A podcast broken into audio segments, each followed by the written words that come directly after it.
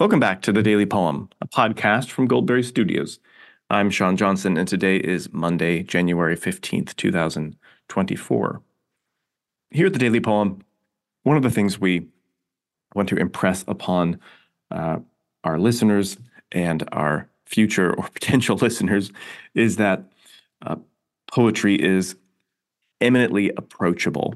Uh, too often, too many people Uh, think of poetry as mystifying and intimidating, and uh, a good poem uh, is just not usually that way. Uh, even, even a poem that might seem obtuse at first glance uh, usually requires just a little bit of uh, quality time uh, for it to open and unfold itself to the curious reader. Uh, every good poem leaves the door unlocked, as it were. Uh, And a kind of poetry that definitely falls into this camp of, of being seen as uh, intimidating and foreign is uh, the poetry of William Shakespeare. Uh, in fact, sometimes Shakespeare's greatest poetry uh, really isn't thought of as poetry at all, and that is his uh, dramatic poetry. Uh, the Uh, the lyric and blank verse that he uses when he's writing his plays. So I thought it would be worth spending a week uh, looking at some of Shakespeare's great monologues, but because there are uh, some that are almost universally known and familiar and, uh, dare I say, even overdone, I thought it would be worth uh, looking at some of Shakespeare's underrated uh, speeches. The first of which is the prologue from Shakespeare's uh, British history play, Henry the Fifth.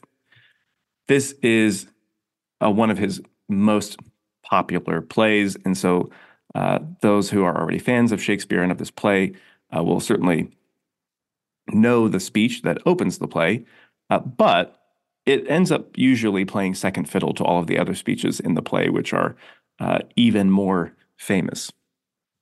I think of his uh, Saint Crispin's Day speech, the Band of Brothers speech, for example. Uh, but this is a great speech that sets uh, a tone for the rest of the play. Uh, he creates a, a chorus character who recurs throughout the play. Uh, but oddly, his job is to repeatedly break the fourth wall. So he's telling this sweeping drama about Uh, uh, one of the great romanticized uh, patriotic heroes in British history, King Henry the Fifth. And yet time and time again, he inserts this chorus character uh, to sort of uh, bring you out of the story and remind you, almost beat you over the head with the fact uh, that you're watching a play, uh, you're viewing an artifice. Uh, as if Shakespeare is sort of working against uh, letting you get drawn too much into the story. Uh, there's often a kind of uh, willing suspension of disbelief that we employ when we're reading a story. Uh, we know it's not uh, really happening in front of us, uh, even if we're watching on the stage, uh, but we we give them the benefit of the doubt, and we Uh, sort of smooth out the the rough edges with our charity, uh, and yet Shakespeare uh, keeps undermining that uh, willing suspension of disbelief through this character, uh, which is an odd tactic, uh, the purpose of which maybe we'd have to discuss it at greater length another time. Uh, but here is the chorus's opening speech, the prologue to the play, Uh, in which he begins with some very lofty language, uh, but then repeatedly he asks the audience uh, for their assistance in uh, overlooking the imperfections and the small scale of the play. Uh, he says things like, "May we cram within this wooden O," and he means the circular theater, the Globe Theater, uh, in which the play was originally being performed. May we cram within this circular O the very casks that did affright the air at Agincourt. O pardon, since a crooked figure may attest in little place a million, let us ciphers to this great account on your imaginary forces work. So he says, if you can write uh, a small number on a piece of paper and signify a great quantity, so in the same way, look at the the meager set dressings and the handful of actors we have on stage here, and uh, uh, do the rest of the work in your imagination. Imagine that each man represents thousands of men, and that these few square feet here uh, represent a massive battlefields and entire kingdoms. Here is the prologue to Henry the Fifth. Oh, for a muse of fire that would ascend the brightest heaven of invention, a kingdom for a stage, princes to act, and monarchs to behold the swelling scene.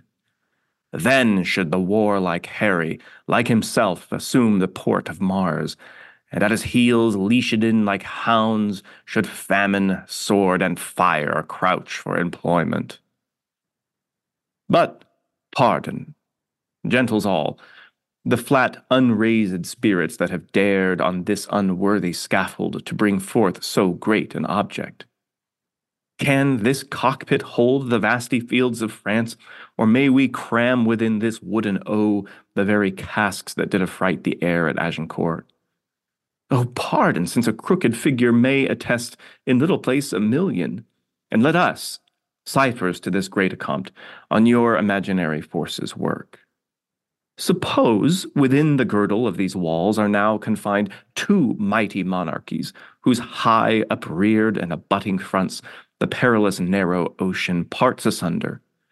Piece out our imperfections with your thoughts. Into a thousand parts divide one man, and make imaginary puissance. Then think, when we talk of horses, that you see them printing their proud hooves in the receiving earth. For it is your thoughts that now must deck our kings. Carry them here and there, jumping o'er times, turning the accomplishment of many years into an hourglass.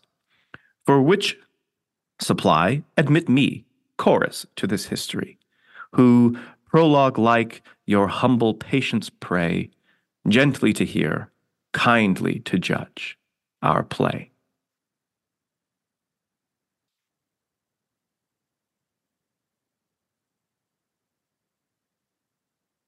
Modern productions and performances of Henry the Fifth uh, sometimes go so far as to dress the chorus character in modern clothing uh, as to uh, further separate him from the action of the play and the other costumed characters in the play, uh, to make it clear that he is meant to be uh, a voice from your world uh, that is both inviting you into the imaginary imaginary world you're about to witness, uh, but also lingering there at the edge of the story to repeatedly sort of call you back uh, to your own world. It's a curious tactic, but it's a great speech. This has been The Daily Poem. Thanks so much for listening. We'll be back tomorrow uh, with another speech from Shakespeare for you. If you just absolutely despise Shakespeare, hang in there. There'll just be a couple of days. Uh, and hang in there, because uh, you never know. This might be uh, this might be the time in your life when things uh, click and change, and uh, the bard becomes your uh, bosom friend. To listen to past episodes or support our show, please visit daily poem pod dot substack dot com. On behalf of our whole team at Goldberry Studios, I'm Sean Johnson. Until next time, happy reading.